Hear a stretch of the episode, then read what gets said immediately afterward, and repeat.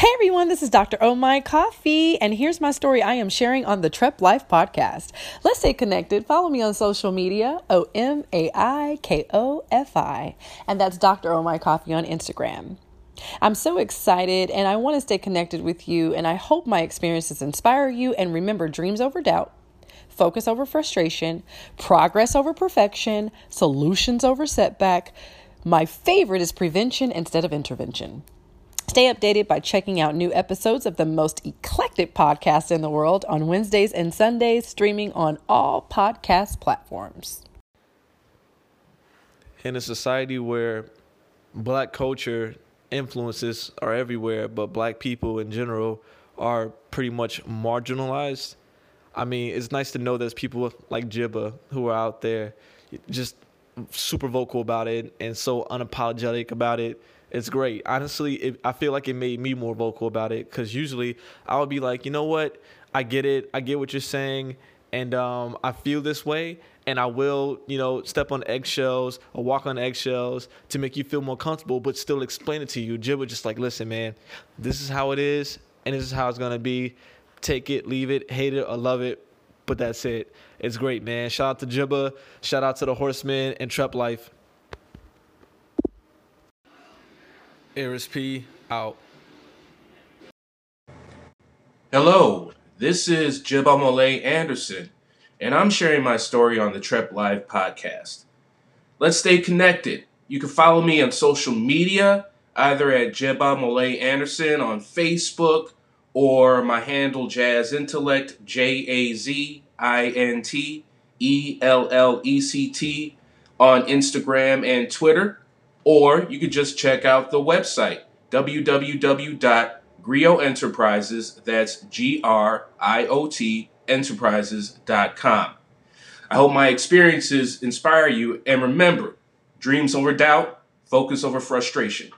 Stay updated by checking out new episodes of the most eclectic podcast in the world on Wednesdays and Sundays.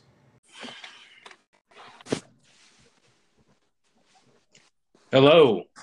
We are back and live and live in color. Okay. So hopefully this will be working. Yes. Hopefully we can just flow from here. Okay. So producing great content for the people. Thanks. So do you want me to try my introduction again? Yeah. We'll just go with the introduction without further ado. Okay.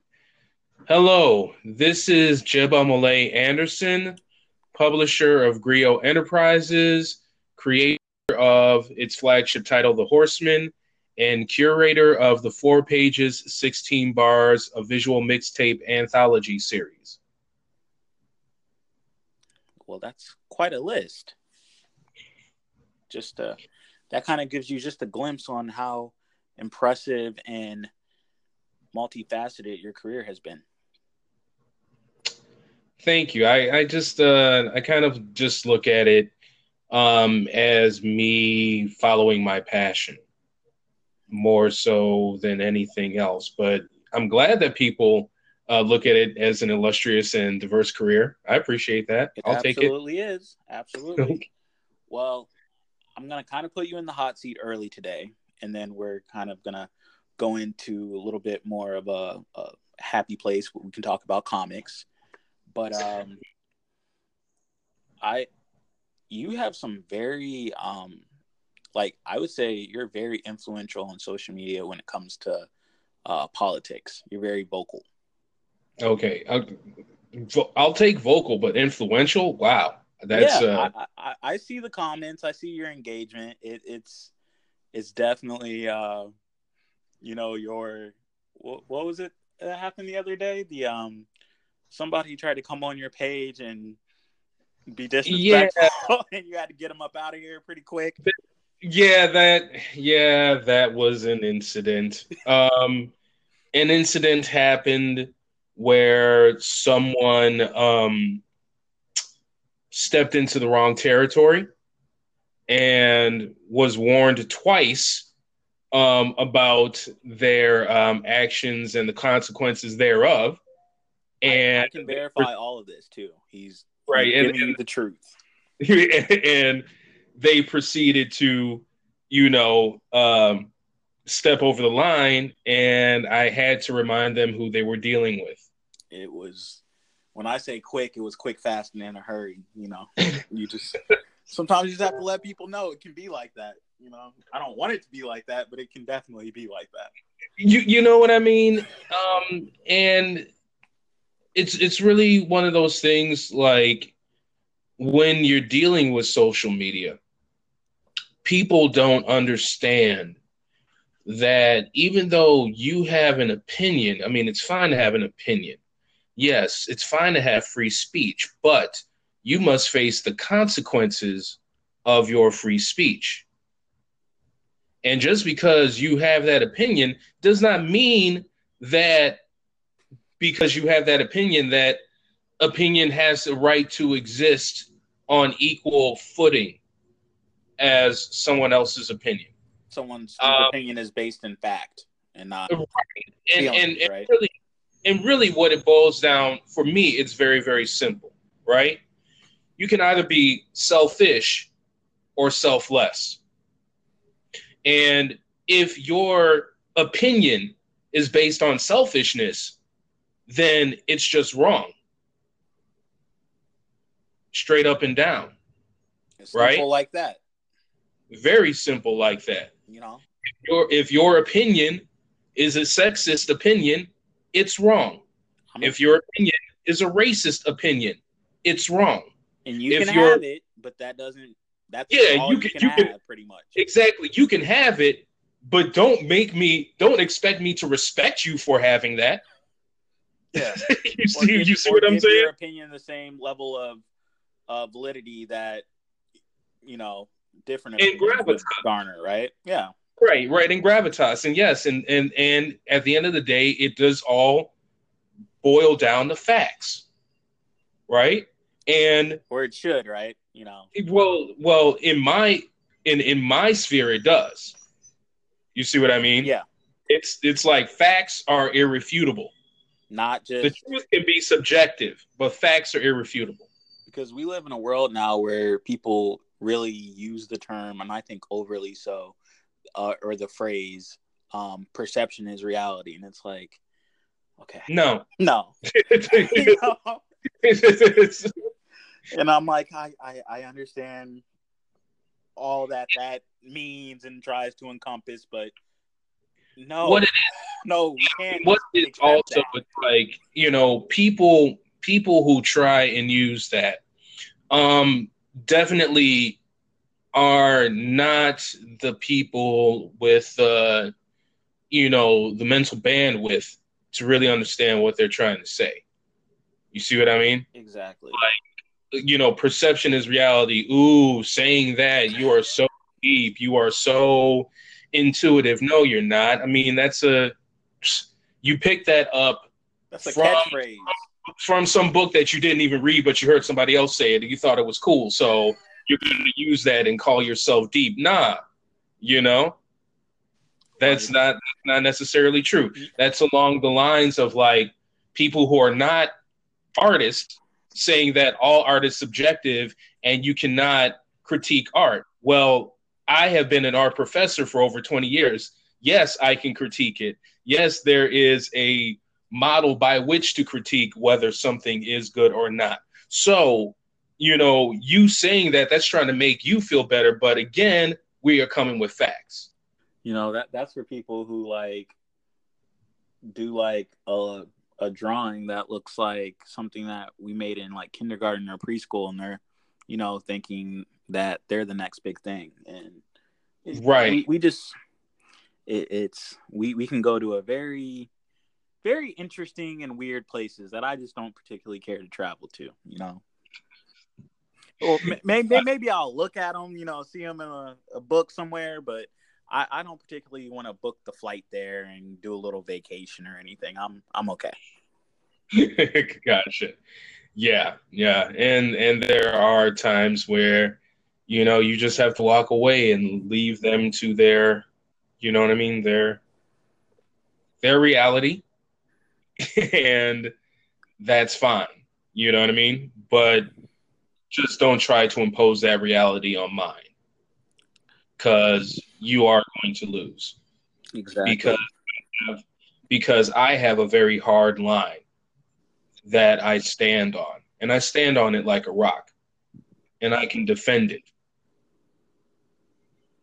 You know, it's like, do you have that same conviction? And what I find is that 9.95 times out of 10, they do not. And what they are trying to do is they are trying to garner some sort of strength, some sort of power that they do not have in their own reality. And the audacity of trying to find it, you know, which ties into what I'd like to call the pathology. Okay. Yes. You know, I've seen that. I'm definitely have a follow-up question with that. So let you continue. Yeah. Right. But that's a prime example of the pathology that has made the mediocre feel that they are equal when they're really not, and they never have been. You know, they are living a lie that was generated to keep them mediocre. And when they see that lie being consistently punctured day by day by day, and they see sort of the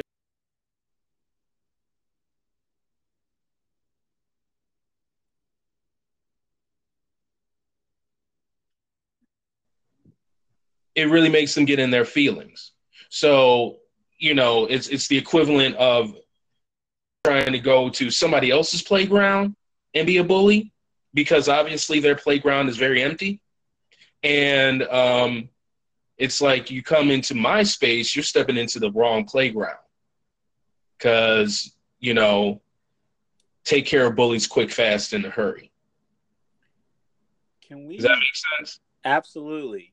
Can you give us some of your taglines, catchphrases, and hashtags that you frequently use on social media? Because I find them to be so accurate, but also so entertaining. Gotcha. Yeah, I mean, first of all, you know, well, I mean, there are so many, you know, hashtag pathology, hashtag are you great yet? Love that one. Thank you. Hashtag you are so missing him now.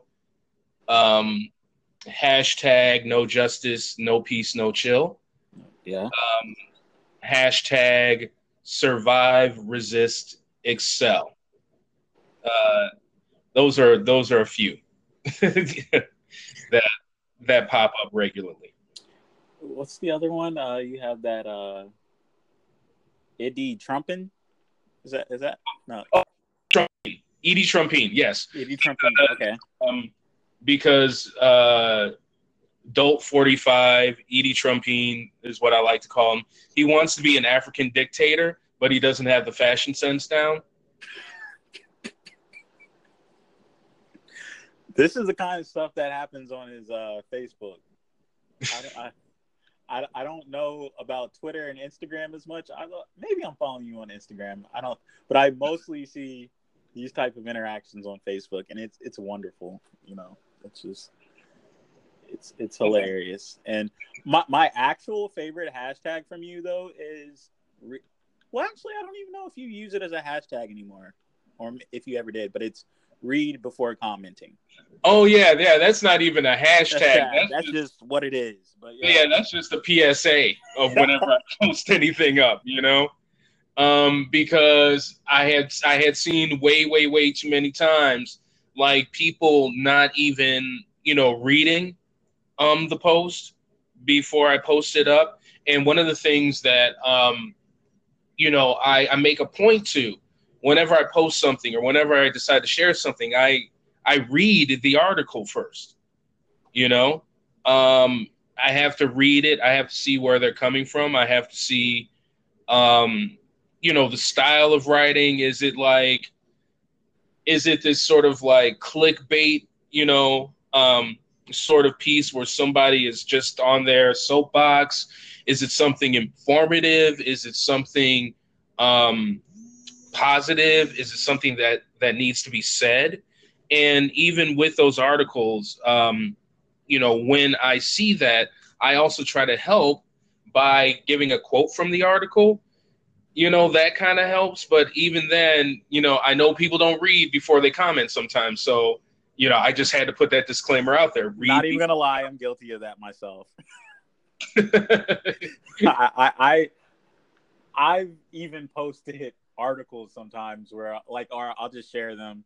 But it's mostly business insider stuff where I'm it's kind of a what you see, what you get. I'll read some of it and be it's just interesting information. Pass it along. I don't really have an opinion on it. I'm not, invested in how you feel about it, but this is what's going on here. Share it, But it's a dangerous thing to do. And I've become, thanks to you and that PSA, I've become definitely more mindful of that. Gotcha. I mean, we all do it. Sometimes, sometimes we'll see an article and we don't even really need to read it, Right. Yeah. And then we it. Like you can garner that from the headlines. Oh, okay. Yeah, cool. That sort of thing. But sometimes think pieces like the ones you know what I mean? I don't do that. That's something different. But yeah. But definitely the think pieces. I'm the reason why, or the articles or, these little tidbits of history and whatnot that I like to share in order to help people understand where I'm coming from, and also, using Facebook as somewhat of a platform to change the narrative, change narratives that have been out there, for decades or for centuries, right? If you use it right, definitely Facebook is a tool. It's a tool of information. It's also a tool for propaganda. If you understand the nature of propaganda and if you understand the nature of narrative, you could use Facebook to counteract that. But in order to do that, you have to come from a place of truth. And you have to come from a place of no bias. Does that make sense? Absolutely. In order to be effective of it. So, for example, I have a feeling the people who know me understand exactly where I'm coming from. From the people who may just get bits and pieces of this persona, which is part of who I am, I may put people on their toes. It's some people who are super duper pro black, they look at my stuff and they'll look that yes, I'm very much African and African American in my mindset, but again, I'm also always about truth. Right. So, if you're coming with some sort of modified, transmogrified, mythologized version of Africa that you never really even study, but you're trying to put that as fact, I'm going to clown you on that because, I am Liberian. And also I am looking at what's happening in the continent currently, okay. Not with this whole, we were kings and queens lens, or that, you're really practicing a bastardized version of what being African is based on the lens of the other that told you what Africa was. Does that make sense? Yeah, because just to kind of briefly touch on that, not all of us were descendants of kings and queens, right? Most right. African Americans were not. We're not. Most African we're not from Egypt, right? Yeah. When you look at the what's the term I want to use? The Middle Passage, right? Right. And how that works. There's we could probably do a whole episode just on that as a as a topic. So and then when you see these new ridiculous terms and again, looking at the nature of propaganda and looking, that this whole term ADOS, American Descendants of Slaves, mm-hmm. That term actually offends me. Okay. Tell us about that. Tell us why. Because nowhere in that term indicates the source of your origin. And the source of black folk in this country comes from Africa. Okay. Number one. Number two, you are not a descendant of a slave. You are a descendant of a person that was kidnapped from their native home to enter into this human trafficking enterprise, which was known as the transatlantic slave trade. So you are not a descendant of a slave, and calling your ancestors slaves diminishes them. Okay, I actually like that perspective, and to me it's refreshing. How do you feel about this other term that kind of has risen around the same time as ADOS, Foundational Black Americans? Foundational Black Americans again. See, the problem with these terms is that they're all BS, right? Okay. And also, the thing about these terms is that these were actually generated by conservative African Americans who actually have ties to these right-wing websites. I've read a couple of articles, especially where ADOS comes into play. Okay.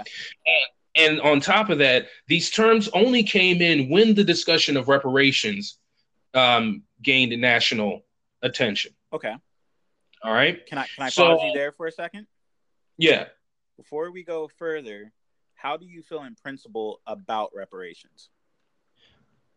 I feel that you must pay what you owe. Okay. I also feel that reparations are not just limited to the United States. The entire African diaspora deserves reparations because in essence, during the transatlantic slave trade, only 400,000 Africans landed in the United States. Mm-hmm. The majority of Africans were in Brazil. Right. Okay. You're right. The slave trade, though it ended after the Civil War here, and actually they stopped importing slaves at a certain point here because the fact of the matter is that their, guess if you will, stock was self-generating. Right. They were still carrying the cargo was too expensive. You know, it was a cost-effective measure. Yeah. Exactly. Yet during that time, still there were people being transported to Brazil. You know what I mean? South America, so on and so forth. That's actually why what you see in South America and the Caribbean, so on and so forth, you see that the ties to the continent are much stronger in those areas than the United States, because at a certain point, the United States stopped importing Africans, whereas these countries kept importing Africans. So you had that fresh infusion of African culture. Right. And also where here that, it was lost. Right. And also you had that fresh infusion of revolutionary thought, right? Because these cats were coming in. They were kidnapped. Again, they were not slaves. And they didn't have a slave mentality or a generational slave mindset. Exactly. So, trying to go back to what we were talking about before. That's why, I feel like, reparations are necessary. Reparations is more than just a check. And definitely reparations is a diasporatically African concept that we all need to face, right? So, United States, we're owed reparations. Haiti is owed reparations. Jamaica is owed reparations, so on and so forth. But are there different pathways for us getting those reparations? Is it that we go to the United Nations and present it there? I know. I'm always a little unclear on if it's actually been presented there. I hear different history, on that. That is a very good question. I mean, especially considering how the United States, unfortunately, is still the strongest member of the United Nations. Right. I don't know how effective the United Nations will be in getting that, as opposed to more than a moral imperative. I definitely feel that needs to happen here. I think that it's more than just a check.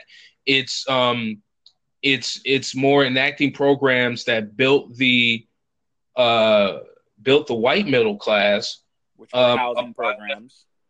Apply them to us. And land grants. Yeah. Land grants, the GI Bill. Yeah.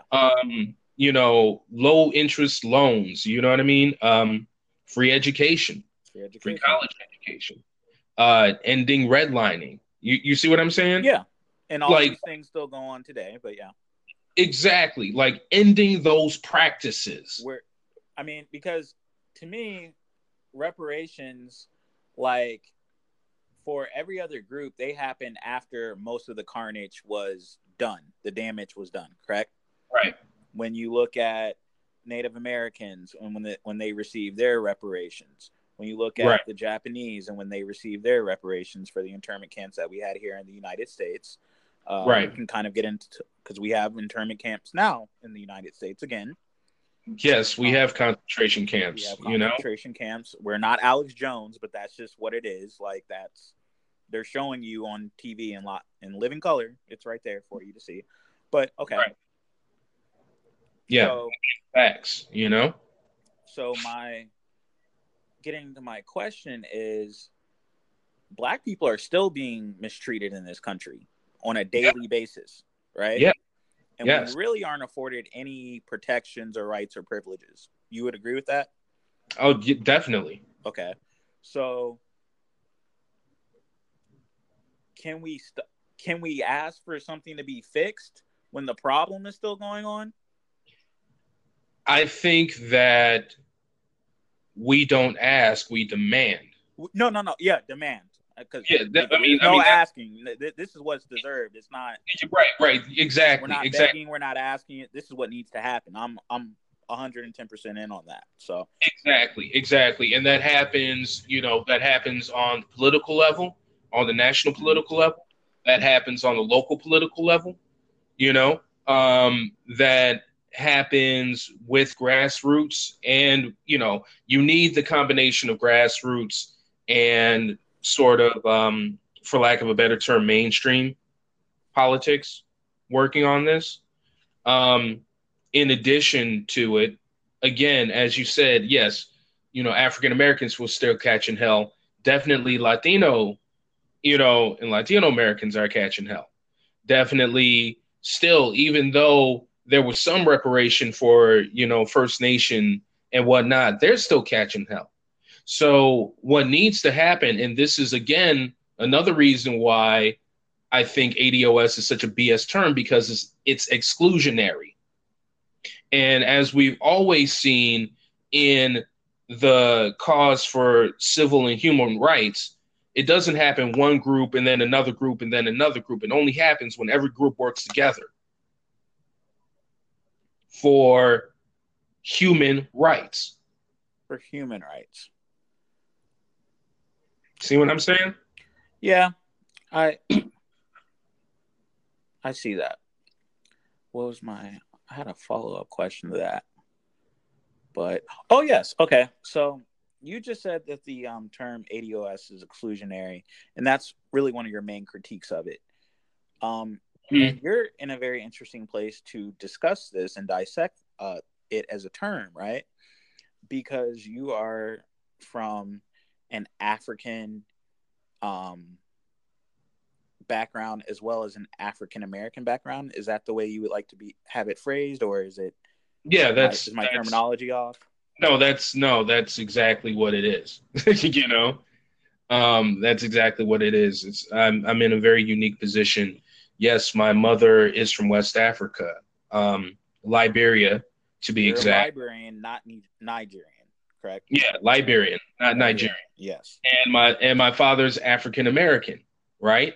And what's even more interesting with the Liberian side of me, there is a bicultural nature of that as well, because with my grandfather's side, that was the native people of Liberia. I come from the Vai people, which were there before the Americans came onto the land. Okay. You see what I'm saying? Because, and then on my grandmother's side, can you give us some context to that? on the history of Liberia for people that maybe aren't aware? Yeah. Just real brief. I know it's hard to do. People gonna have to check me out my dates or something like that. But I think it was like roughly 1870 when the first freed Africans who decided to go back to Africa landed on what would become Liberia, which was an American colony that eventually became a country. So you had freed Africans returning home, basically.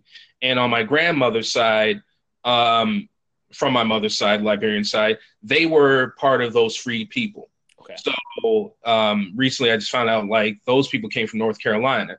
They came to land which would become Liberia, which was already populated by various cultures, including the Vai, which is my grandfather's side, Bassa, Kru, Mandingo in some aspects. And so in that, you know, you have this country, which, again, has its own problems, you know, with sort of like the specter of the pathology, if you will, right? Yeah, absolutely. I mean, that just sounds like a conflict right there.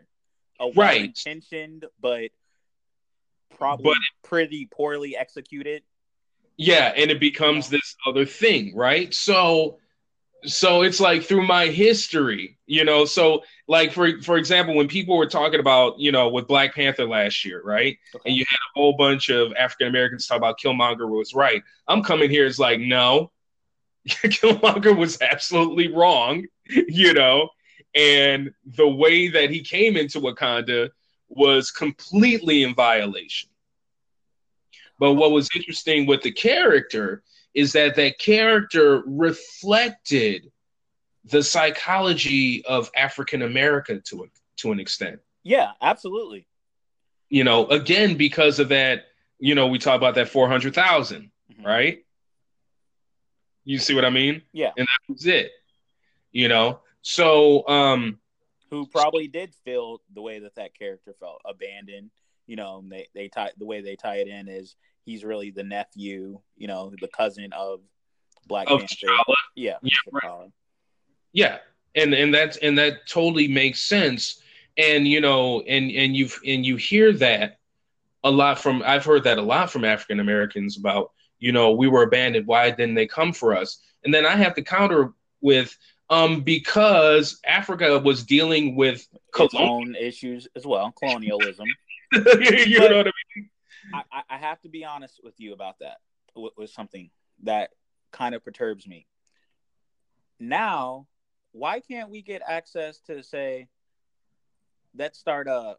To me, what Pan-Africanism is I'm doing my thing here, you're doing your thing here, and we're consolidating resources and collaborating, right? Mm-hmm. So why can't we get like a green card or a visa to go to these countries and become citizens? Why don't they just have it? Well, actually, and again, I know Africa is going through its own thing, but we see articles that, like, you know, the Chinese are coming over there. And to answer your question, you have a couple of countries that already offer automatic dual citizenship. Like, for instance, Ghana has done so. So, like, I've heard that, but I hear the implementation of it is not there yet for whatever reason. It's well, that's the thing. It's getting there, but The point is a work in progress. I know it's there, but it kind of seems like I think the same thing is happening in South Africa as well. So, you know, so you have a couple of countries beginning to think that way. I think the countries that would definitely make those moves would probably be the countries that were the most affected in the transatlantic slave trade. So the West Coast of Africa. Definitely. Okay. It's a West Coast issue because the majority of us in this country come from West Africa or Central Africa. Yeah. Absolutely. Right. You know? And Pan-African, you know, I very much consider myself a Pan-Africanist as well. And, you know, I see collaboration, right? Okay. It's not huge. It's not widespread, But, you know, it happened. There's pockets of it. There's pockets of it. And it happened. Progressive, right? That's what your standards would be. Okay. Exactly. Where, you know, you're moving forward, right? You know, I live my life that way. You see what I'm saying? So it's like, you know, anybody in the diaspora, you know, I treat you like a colleague. I treat you like family, right? You know, Puerto Rican, you my light-skinned and Spanish-speaking family. Right. You know, we're part of the diaspora. We're part of the diaspora. Exactly. Right. And then also, you know, with my, I'd like to call bicultural nature. I also feel a kinship. Quad cultural nature almost, right? What? You're almost quad cultural because of your. Yeah, in a sense, because, you know, I see that connection. Like, you know, I see that connection with Jamaica. I see that connection with Haiti. I see that connection with Belize and Guyana, you know what I mean, and Brazil and so on and so forth, right? It's all coming from the whole. And you do have a number of people who feel that way and think that way. I would say that you would find that way more so in the arts, you know, and in social justice initiatives than anywhere else. But there is that mentality happening, and it is changing, albeit very slowly. But, you know, again, you have to attribute it a little bit to Black Panther. Black Panther blew open the lid of Afrofuturism, right? Yes, absolutely. Right. And blew open the lid of imagining a Black future. So in order to imagine that Black future, now we have people beginning to really explore the Black past. That makes sense? And, well, my thing is, you don't know this, but part of the platform or the concept behind this podcast is history, because I think, you know, for other cultures, it's not as essential. I still think it's important. I still think it's something that everyone should do. But for Black people in particular, we have to know our history. Yes. It's imperative. It's not optional at all. And far too many of us think it's optional when it's not. No, it's essential. It is essential. That is our essential selves are in our history. Absolutely.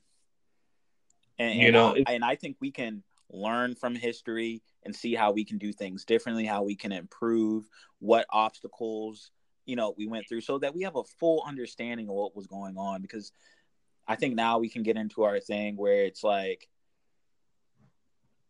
you know, where we're clashing when we don't need to, when maybe it was a misunderstanding that just didn't get resolved. And, you know, like, you know, for example, I, have you ever been to this restaurant by chance? It's in Schaumburg. It's called BC. It's a Nigerian restaurant, though. It's not a Liberian. I have not been to that restaurant. No. Okay. Well, I used to go there all the time. I'm friends with the owner. Shout out to Anthony. But the conversations I would hear in there were very interesting. And sometimes I'm African American.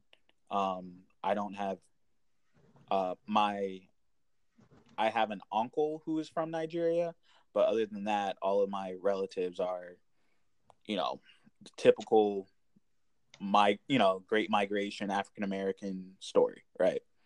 Mm-hmm. Okay. Mm-hmm. So, but sometimes, you know, I have a darker complexion, so I don't know, because you get so many people who are different complexions in Africa, which I think is another misconception, that all people from Africa look a certain way when they don't, because you have different tribes, and, you know, it's just as diverse as any other group, you know, any other continent. Right. But, I don't know, maybe it's my facial features, because sometimes I get it, sometimes I don't, but people will mistake me for Nigerian. So sometimes I'm privy to conversations that I otherwise wouldn't be privy to. Right. Mm-hmm. And I do sometimes, sometimes I get the sense that there are people who make distinctions between I'm African and I am different than being Black or African Americans rather. And I find that interesting because it's something that I'm like, I don't really think that way. Like you, I would consider myself a Pan-Africanist. Like, if to me, you're black, we're all the same, right? You might have a different story than I do, but we're all in this together. Mm-hmm. And so I want to figure out kind of solutions on how we can just get away from that, and just kind of all get on the same page. And because well, here's my thing, part of that mentality is economic as well, right? Absolutely. Yeah. So it's like, you do have a number of African families that may come to the States. They may come from a different social strata, and for them it's all about the prestige. I mean, with Nigerians, a lot of it is about prestige. It's all about being that doctor, being that lawyer, yada, yada, yada, so on and so forth.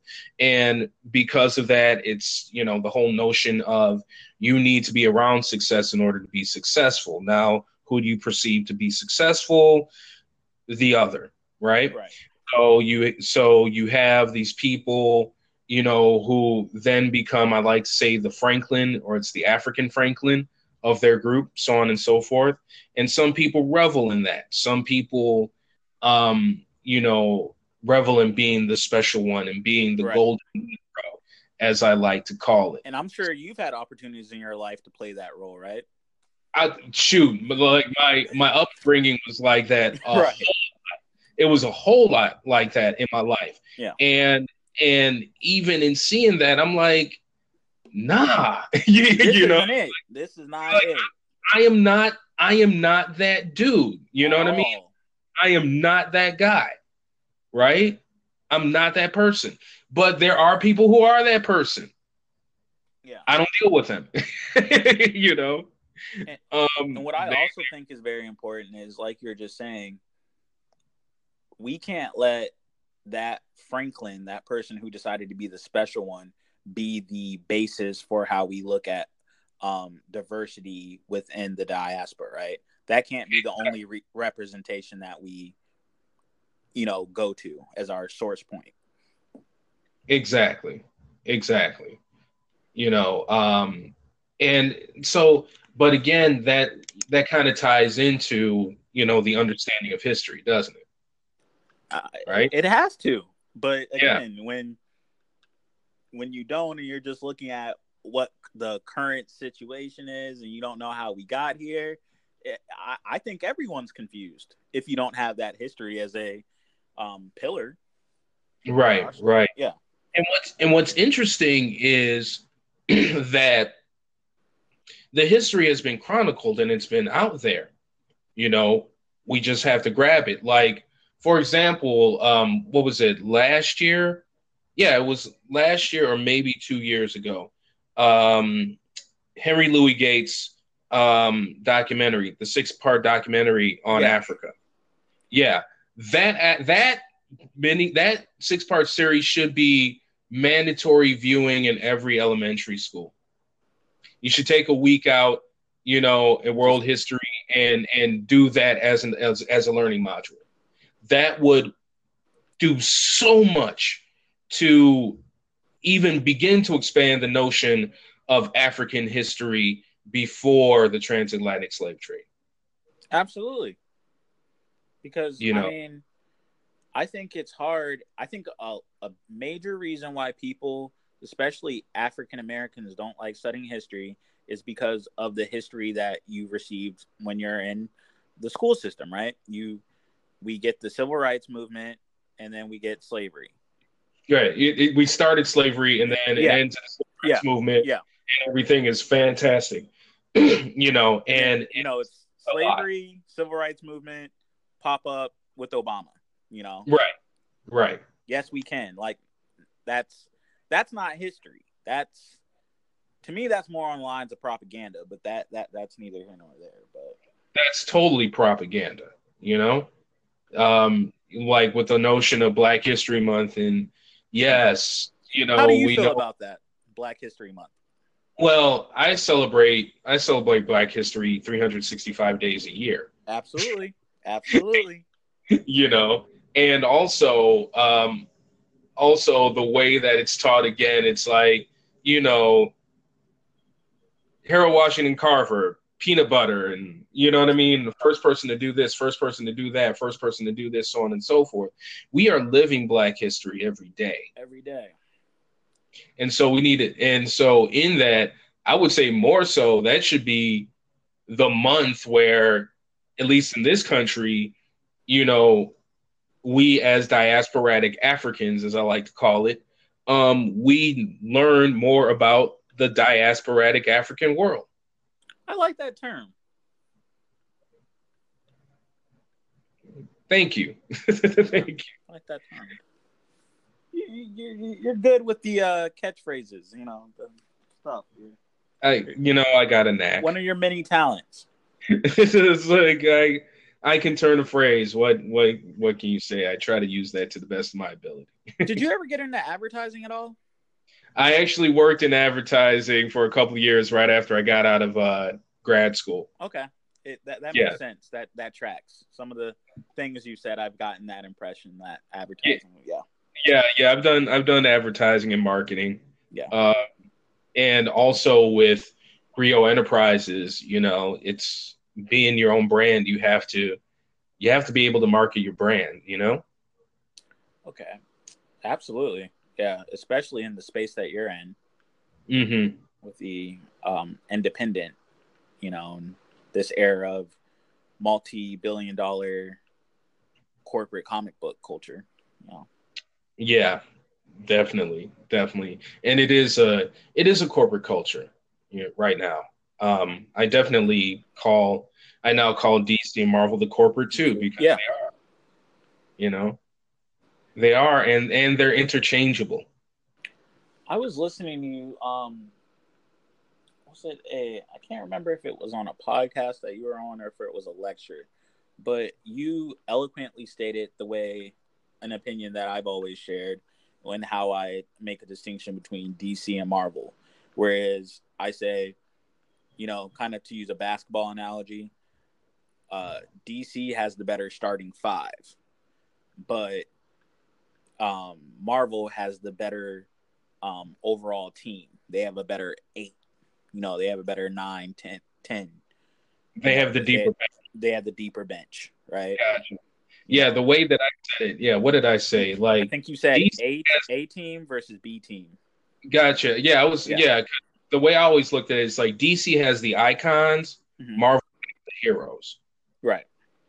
Right. So it's like in terms of like, you know, DC houses the template of the American superhero, right? The core three. Yeah. When like the Trinity is real. Yeah. You know what I mean? Absolutely. Right.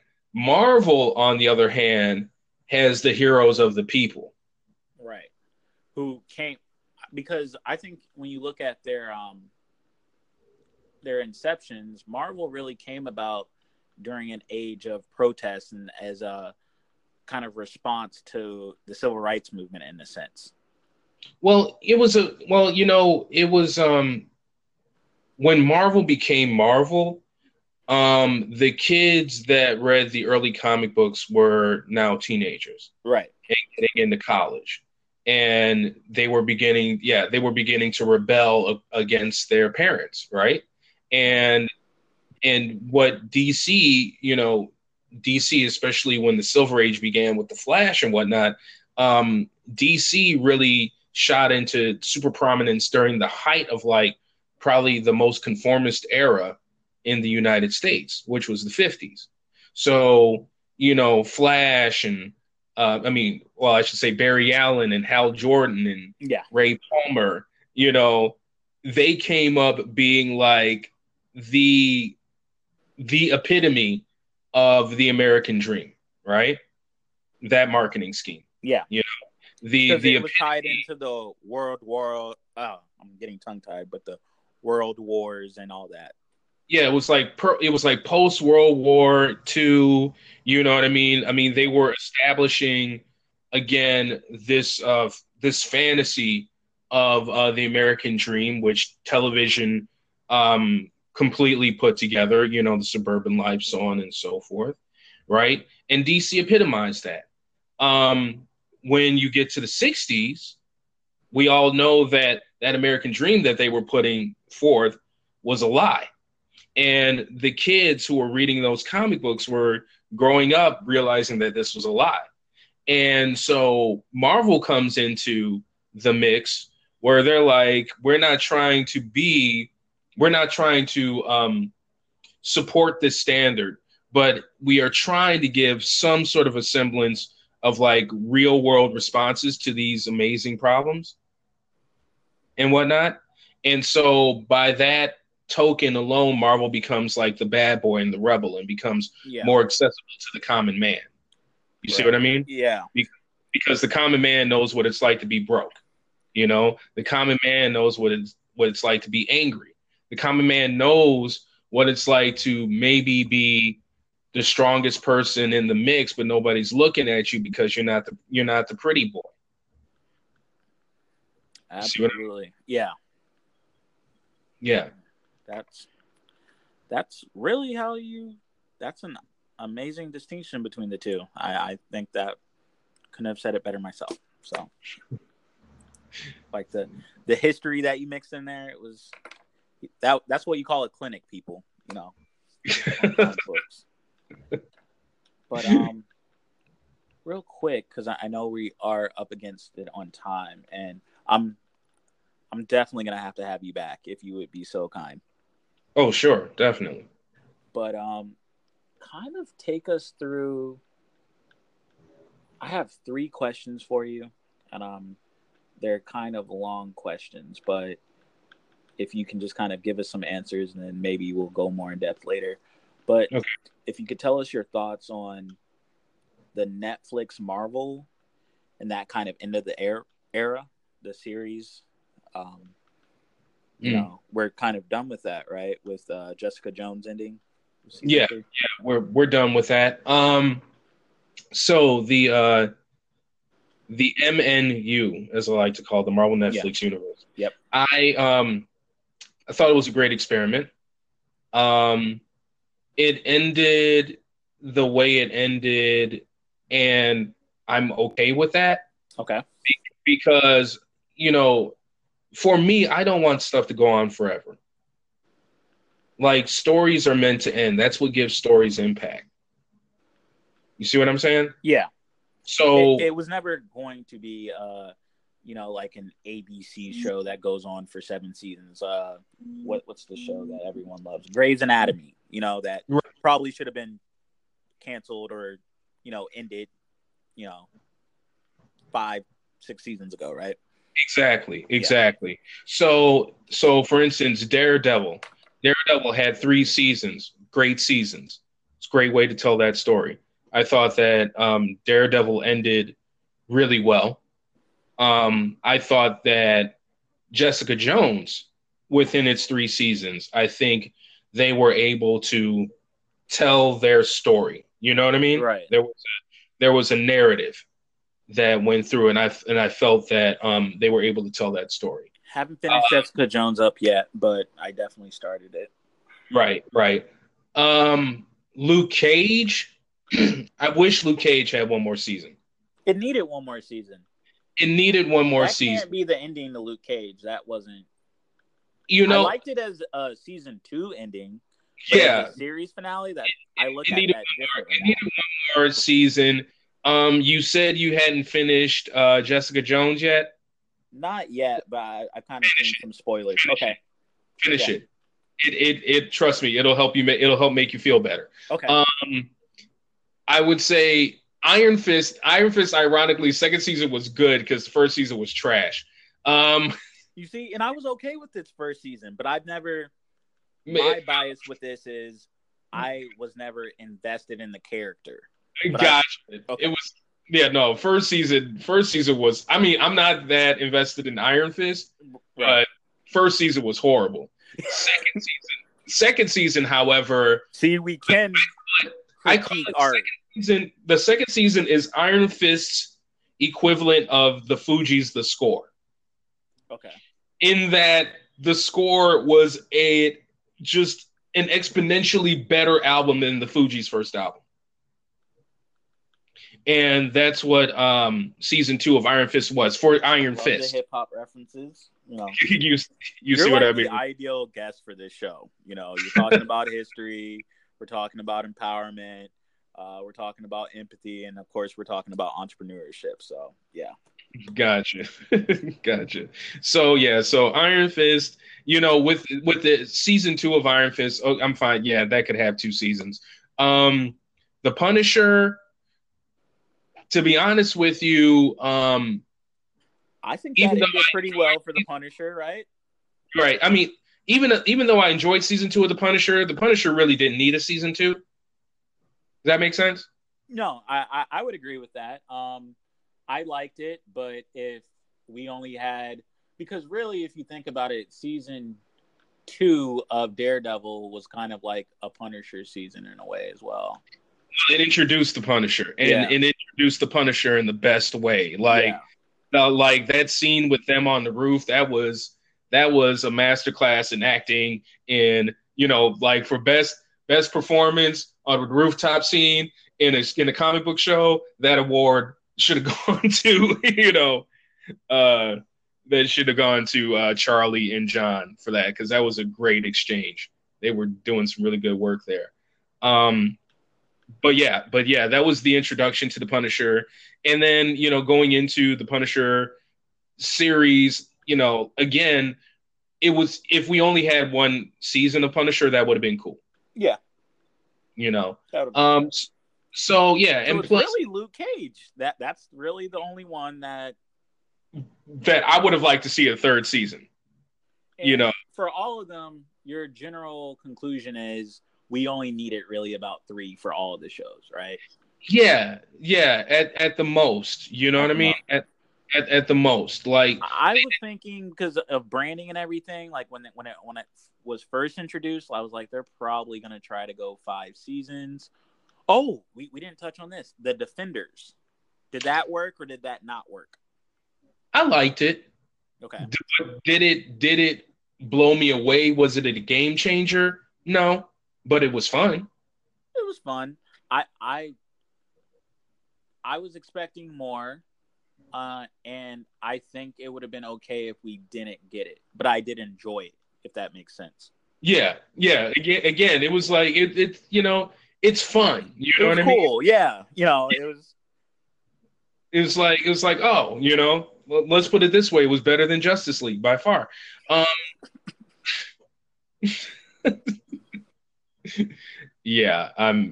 harsh. Ben Affleck is your favorite Batman, Chuba? Okay, so are we dovetailing into the DCEU right now? Is that what's happening? Yeah, let's go there. Why not? Okay, word up. Okay, so the DCEU's problem from the beginning is that they were trying to play catch up. Yeah, and you would see that. That was their first problem. Second problem was to have that universe helmed by a guy who doesn't believe in superheroes, much less believes in Superman. Because they have, who's the guy? The guy that did Watchmen, right? He's running. Zack Snyder. Yeah. Zack Snyder. Okay. Yeah, Zack. I did not think of his name at the moment. Yeah. Total edgelord. Like he does not. I read this article. He does not believe in superheroes. He does not believe in the nature of superheroes, right? So that's why his take on, and you can't do Superman, that when you're dealing with icons, people who created the mythology for superheroes. Exactly. Yeah, and that's why you know that's why Man of Steel was off, right? I mean, I like it, but was it off? Yeah. Yeah. Henry Cavill is a fine Superman. Yeah. If he had Superman material to work with, he would have been a great Superman. Yeah.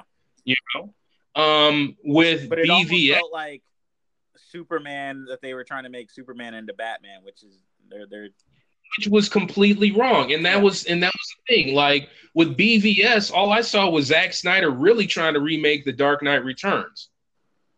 Like there was like some stuff up in there. Straight lifted, from The Dark Knight Returns. Now, the lifting of stuff was fine for 300 because that was the point. But, you know, and even with Watchmen, that kind of worked.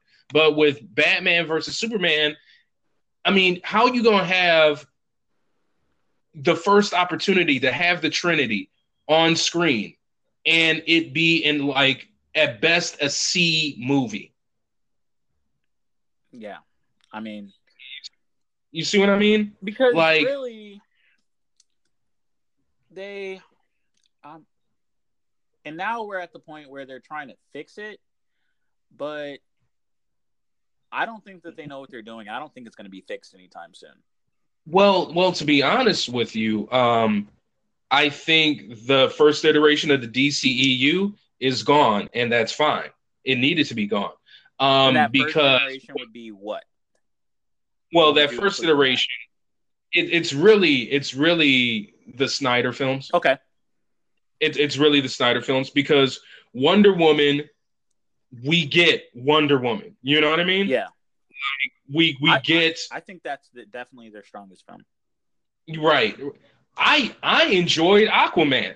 I loved Aquaman. What? I haven't seen Aquaman yet. Yeah, Aquaman. If you want to talk about loving the source material, mm-hmm.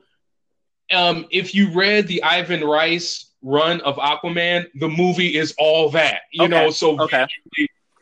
Visually we are getting, like, it's been a while since I read it, but okay, yeah. We're getting Ivan Reis. It's gorgeous. Black Manta is spot on, you know. Like, we're getting all of it. Like, I enjoyed the cheesy aspects of it. I'm not even ruining the movie for you. But, yes, we have Arthur riding the fucking, excuse my French, riding the seahorse. You know what I mean? We get that. That's what we want from an Aquaman movie, you know. When we finally see him in the orange and green, like, it's so awesome to see, like, that costume when it's designed right. So I enjoyed that. I loved Shazam. Okay. Shazam was totally on point. And again, Shazam was the instance of they just took the Shazam story from the New 52, which was actually one of the best of the reimagined New 52, and they just made the movie of it. And I thought that movie was great. So when the DCEU honors the properties that they actually have, they make good movies. You know, on the flip side, that's why what I like to call the DCW has been so successful. Because the DC, we talk about the Arrowverse, right? Right, Arrowverse. Before you go into this, should Arrow have ended a couple seasons ago? Or what's your verdict on that? Again, it's all leading up to Crisis on Infinite Earths, and so that's what I'm waiting for. Okay. So I'm cool. I'm cool with it. This last season of Arrow was really fascinating.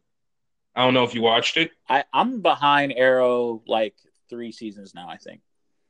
Gotcha. And I will binge it because I really loved the show when it first came out. That was my show. I think it came on Wednesdays at first, and I was watching it all the time. Gotcha. Yeah, I mean, because with the DCW, this is where I saw how the DCW completely had it over the DCEU was when they did. Oh, absolutely. Yeah, when they did. You know, the big crossover. It was like right after Justice League came out. Yeah, and then they did the Crisis on Earth X or something like that. Yeah, was that the crossover? And I'm looking at that show. Called Crisis though. I don't know. Yeah. And I'm looking at that. I'm like, that's the Justice League movie right there. Yeah. You know, like that's the real one right there.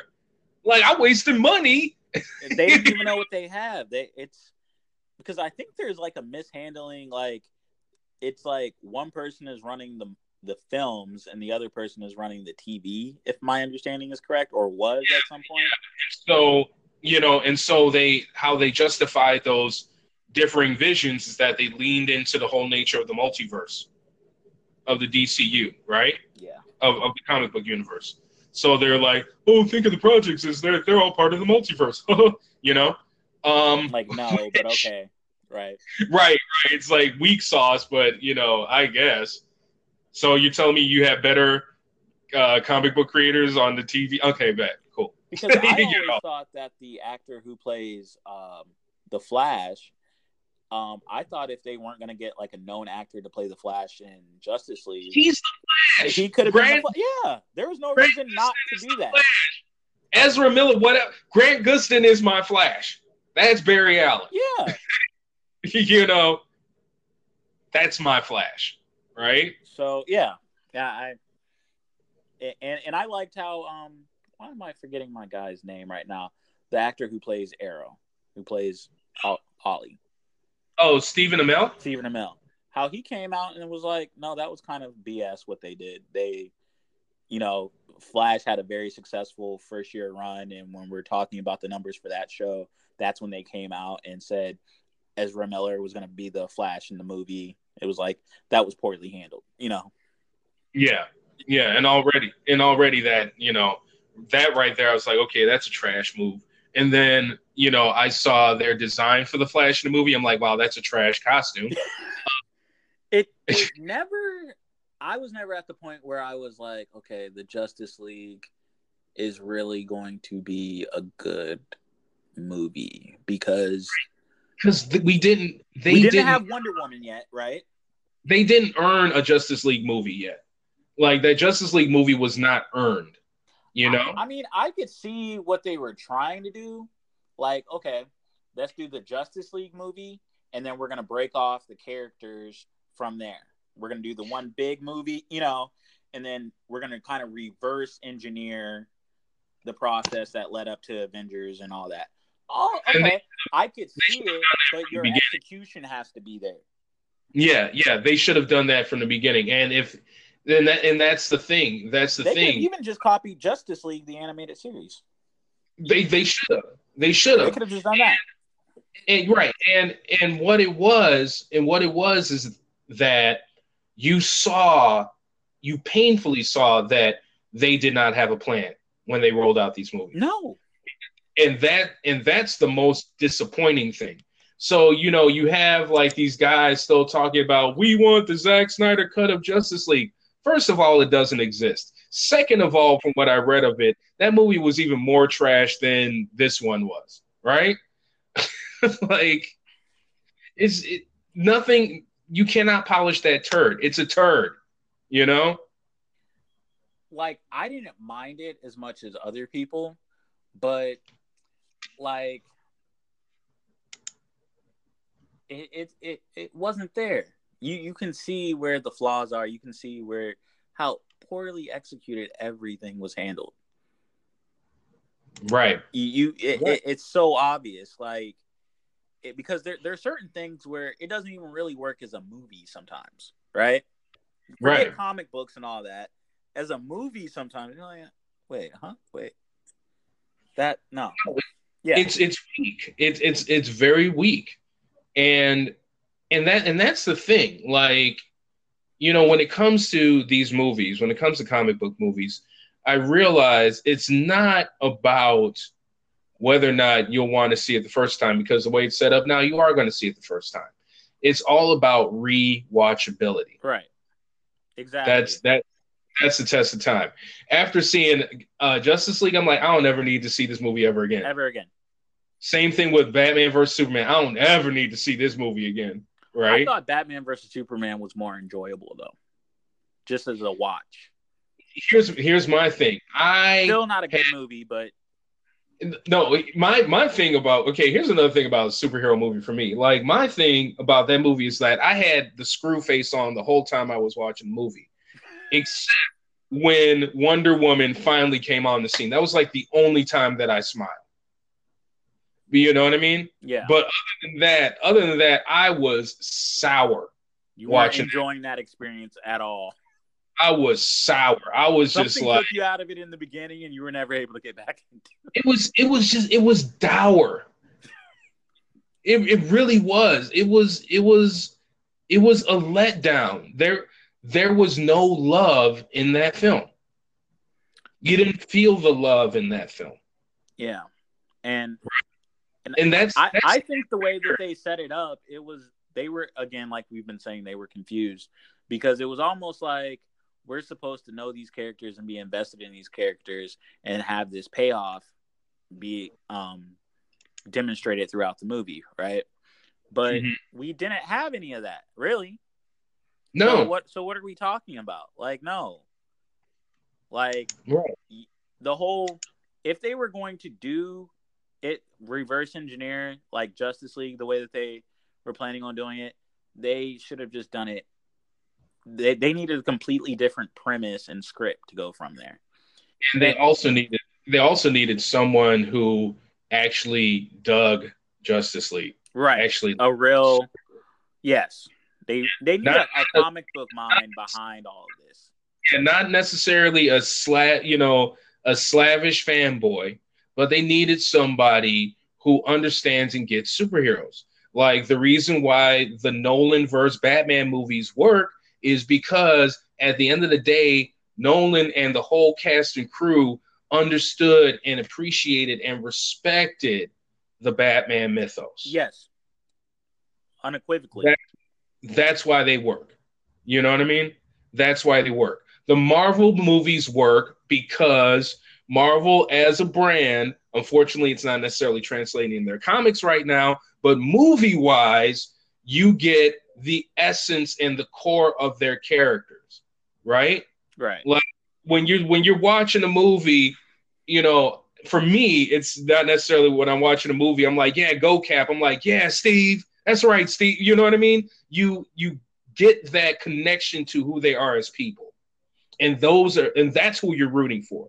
You're not necessarily rooting for the superhero. You're rooting for the person who took on the role of being a superhero. Does that make sense? Absolutely. I mean, because I think that's what, you know, kind of like we were describing, or you were describing earlier, just how Marvel has always been. Marvel is more relatable, you know, than DC. You know, so you get so what you just said makes total sense with that being as you're rooting for the person that becomes the hero, not necessarily the hero. Right. Right. Exactly. So, was that first question and second question, or was that first question? And then we're going to question two. That was first question. Yeah. So we have question two. Okay. Okay. So, what inspired you to write The Horseman? What inspired me to create The Horseman? Couple of things. First of all, The Horseman came out of my graduate school thesis. That's what I was listening to earlier.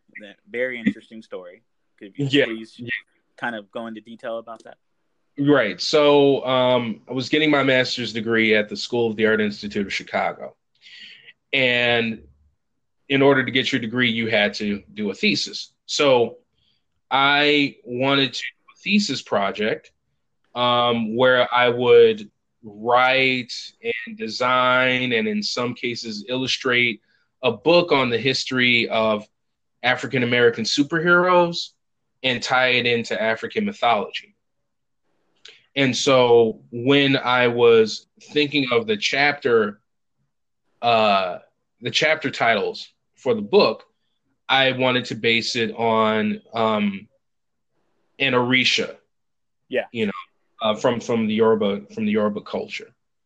And as I was doing that, in that exploration of, instead of illustrating them in traditional African dress, but thinking of them as superheroes like Jack Kirby did with Asgardian, you know, the Asgardian stories and Norse mythology, so on and so forth. Around that time also, I had the initial stirrings of beginning Griot Enterprises. Okay.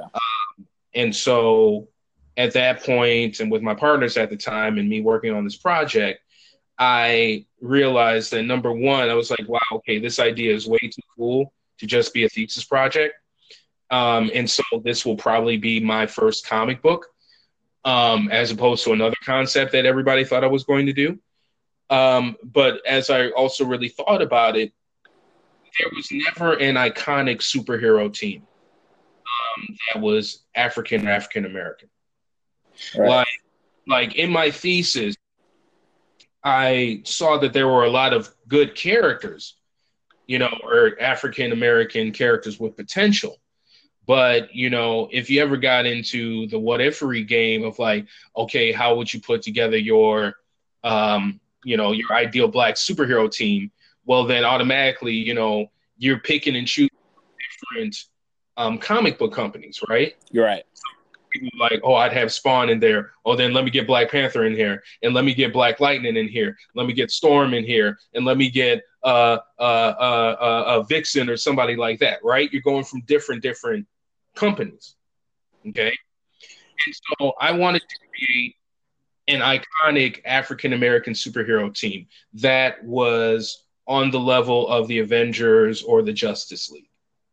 And in order for me to have them feel iconic, I had to go back to the source of the superhero myth, which is really world mythology. And since the superhero, the American superhero, is based pretty much on either Greco-Roman or Judeo-Christian myth for the most part, you know, then you have, you know, Norse mythology, but for the most part, it's pretty European, right? Right.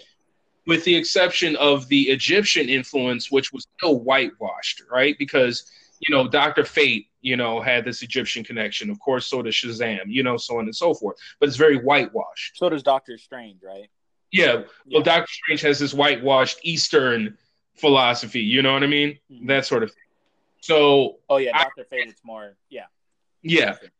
So what I had to do is that I wanted to keep my team pure of that. So I went to, again, African mythology with, you know, the Yoruba faith, you know, Ife as a root with the Orishas, but that my superhero world was based on this, you know, African spirituality.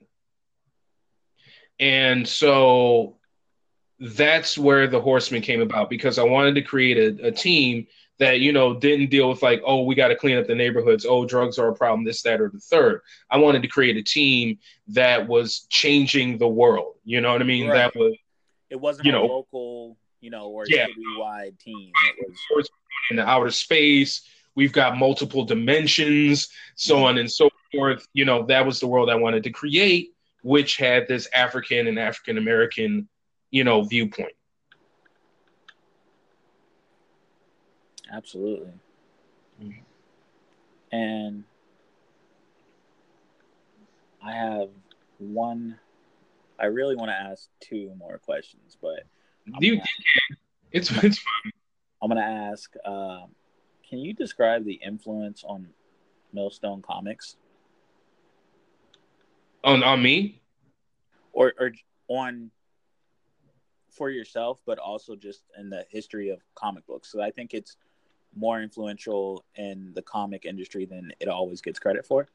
Oh, definitely. Well, I'll tell you this, like on multiple levels, I mean, the influence on a personal level, Milestone Media inspired me to get into the game.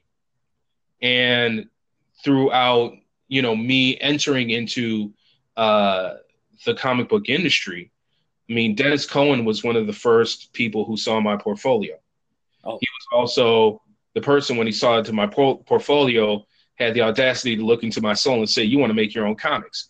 And so he definitely influenced me and put me on that path. And then I had the opportunity to meet and start somewhat of a friendly relationship with Dwayne McDuffie in 2005. At the San Diego Comic-Con, when after The Horseman came out and it was down for a while, and I was working on another project for Universal Music Group, and I ran into him at San Diego.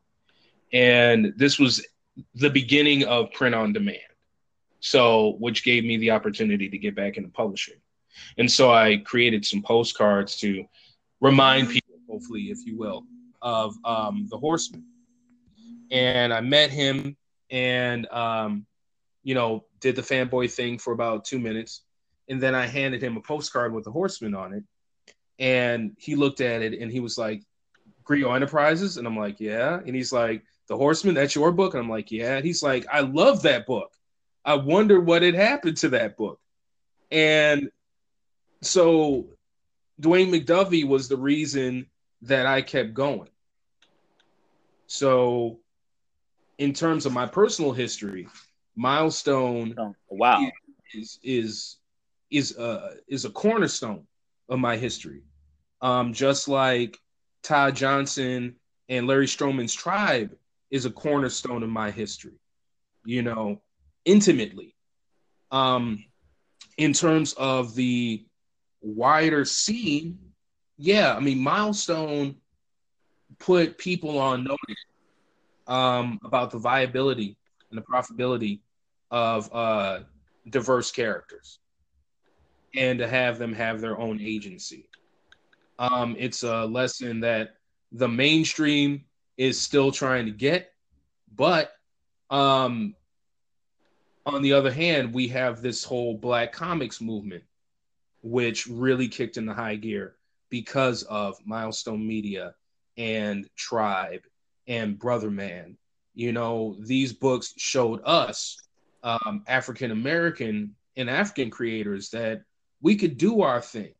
We don't have to wait for the other to give us the opportunity to tell our own stories. We could do it ourselves. We can make that happen. We can create an audience based on this. And so in terms of that inspiration, in terms of that, you know, entrepreneurial thought, which of course was very hip hop, because this happened all in the 90s, you know, where, you know, the hip hop culture, I think more so than anything, helped African America really get into an entrepreneurial mindset.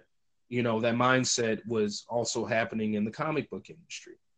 That's one of the reasons why with my Four Pages, 16 Bars, a visual mixtape anthology series, the tagline for that is comics are hip hop.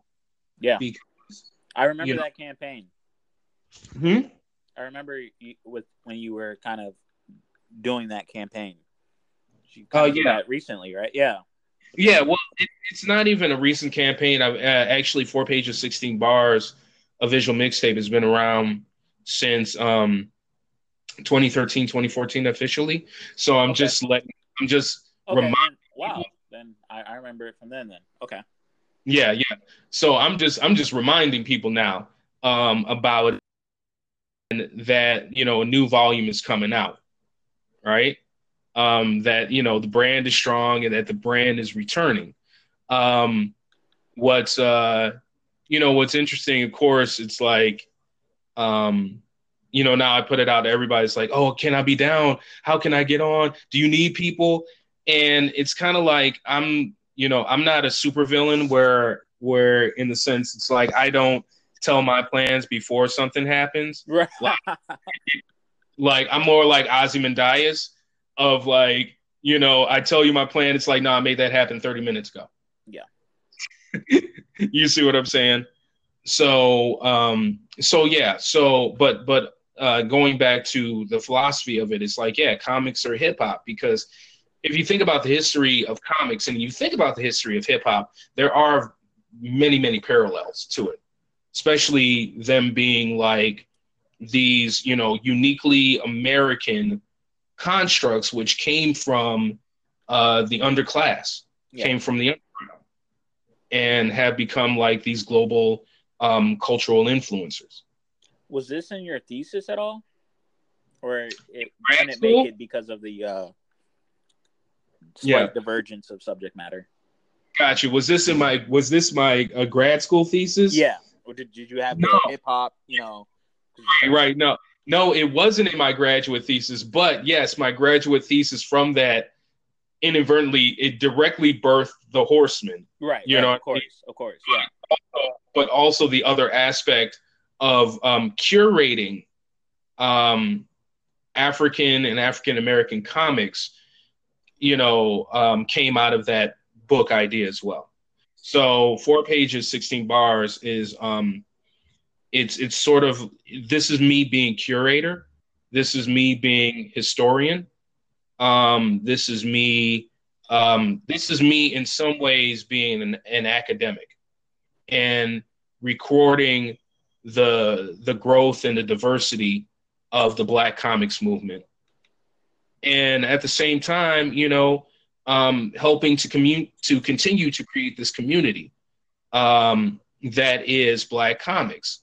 Because again, just like hip hop is a culture. Hip hop is not just Def Jam. It's not just Death Row. It's not just Tommy Boy. It's not just Raucous Records or No Limit or Cash Money. It's all of them, right? All of them. All of it. Contribute to hip hop culture. Just like with Black comics, it's not just Milestone. It's not just Tribe. It's not just Brother Man. It's that along with Blackjack, along with Isnana the Were-Spider, along with Spirit's Destiny, along with Bitterroot and Noble and Excellence and Miranda Mercury and all these cats, all these brothers and sisters just creating phenomenal work, you know, just banging work that is beyond, it's beyond DC and Marvel books right now. You know, but so many people are looking for DC or Marvel to lead the charge with diverse characters when it's like those characters, no matter what they do, will not be as fresh as the characters that we have and the concepts that we have going on right now in the Black comics movement. You know what? I think that is a perfect way for us to end our discussion today. I love that. Right on. Cool.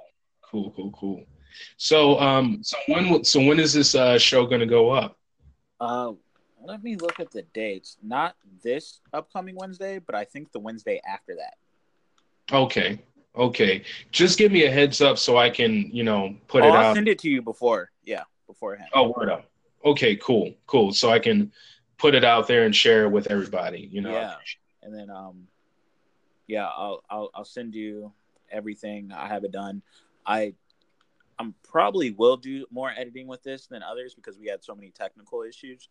But I'll definitely keep you updated beforehand before it's released. Okay, cool. And like I said, love to have you back. There's still so much I want to talk to you about. Definitely, I'm definitely open to it, and you know, thank you for inviting me, and thank you for giving me the opportunity to verbalize these thoughts and these concepts. It was an amazing conversation, so we are all better for it. Well, thank you, man. Well, listen, you have a good rest of the afternoon, and we'll definitely be in contact very soon. And whenever you're ready for me to come back on the show, I'm more than happy. Absolutely. I appreciate that. You take care, and we'll be in touch. All right. You have a good one, okay? Okay. All right. Bye-bye. Hello, this is Jebamolay Anderson, and I'm sharing my story on the Trep Live podcast. Let's stay connected. You can follow me on social media, either at Jebamolay Anderson on Facebook or my handle Jazz Intellect, JAZINTELLECT on Instagram and Twitter, or you could just check out the website, www.griot Enterprises, that's GRIOT Enterprises.com. I hope my experiences inspire you, and remember, dreams over doubt, focus over frustration.